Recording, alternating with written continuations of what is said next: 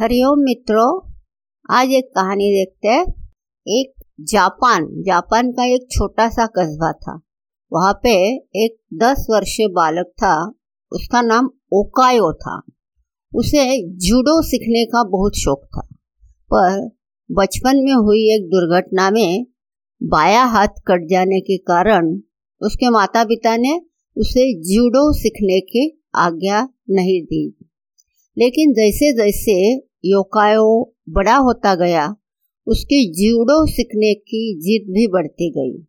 अंततः माता पिता को उसकी जीत के सामने झुकना पड़ा और वे वोकायो को नजदीकी शहर के एक मशहूर मार्शल आर्ट्स गुरु के यहाँ दाखला दिलाने ले गए।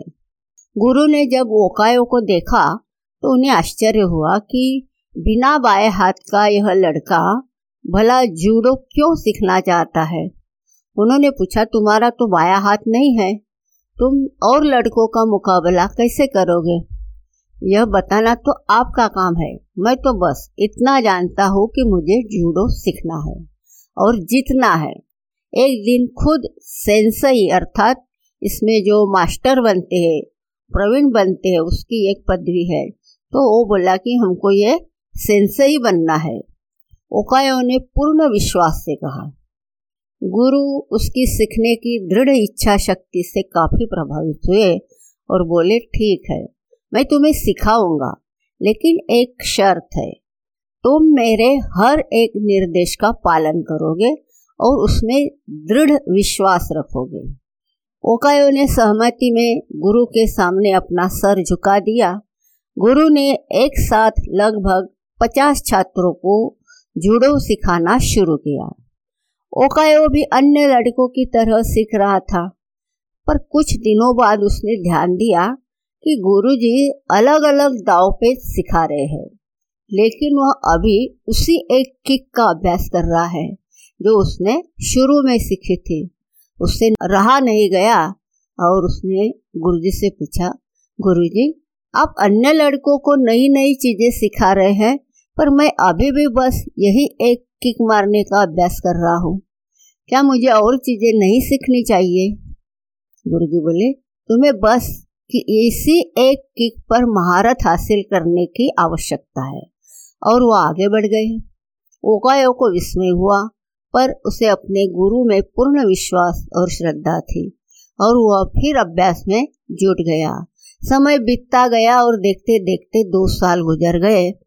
पर ओकायो उसी एक किक का अभ्यास कर रहा था। एक बार फिर ओकायो को चिंता होने लगी और उसने गुरुजी से कहा, क्या अभी भी मैं केवल यही करता रहूँगा? और बाकी सभी विद्यार्थी नई तकनीकों में पारंगत होते रहेंगे। गुरुजी बोले, अगर तुम्हें मुझमें श्रद्धा है तो अभ्यास जारी रखो। ओकायो ने गुरु की आज्ञा आज्ञा का पालन करते हुए बिना कोई प्रश्न पूछे अगले छह साल तक उसी एक किक का अभ्यास जारी रखा।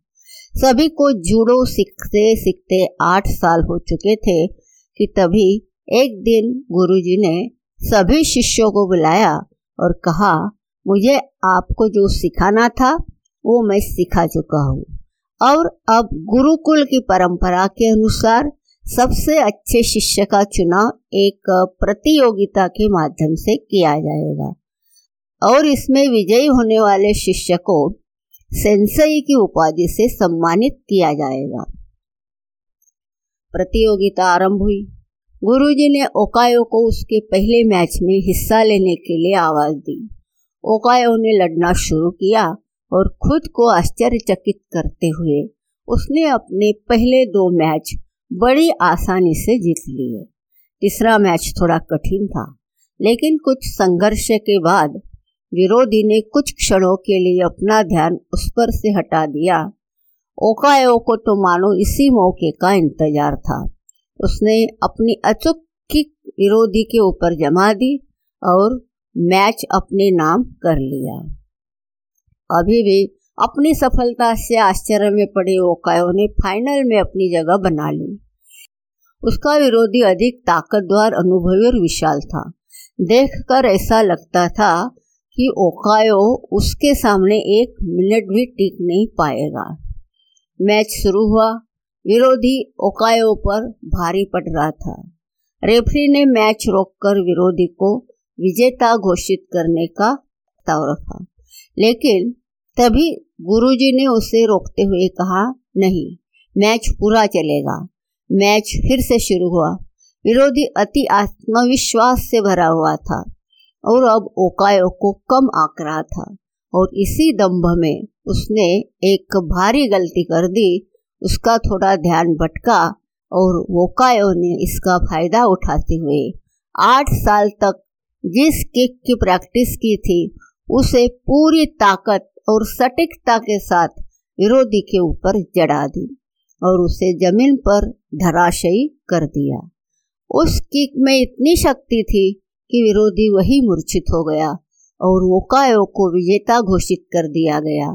मैच जीतने के बाद ओकायो ने गुरुजी से पूछा, भला भला मैं, मैंने यह प्रतियोगिता सिर्फ़ एक मुँह सीख कर कैसे जीत ली? गुरुजी ने कहा, तुम दो वजह से जीते। पहला, तुमने जूडो की सबसे कठिन किक में अपनी इतनी मास्टरी कर ली, शायद ही इस दुनिया में कोई और यह किक इतनी दक्षता से मार पाए।